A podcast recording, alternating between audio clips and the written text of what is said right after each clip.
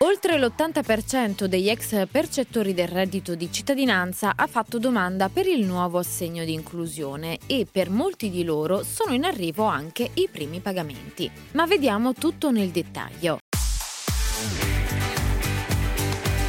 Radio UCI Focus.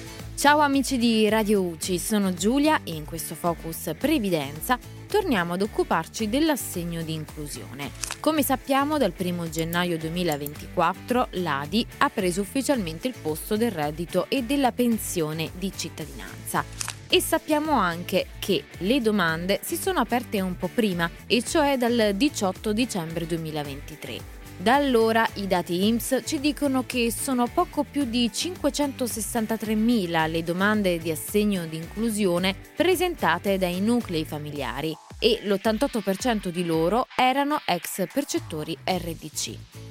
Ma potrebbero non essere le uniche, visto che secondo l'istituto la platea potenziale della nuova misura è di ben 737.000 nuclei. Ora, sono più o meno 450.000 le domande presentate entro il 7 gennaio con PAD sottoscritto.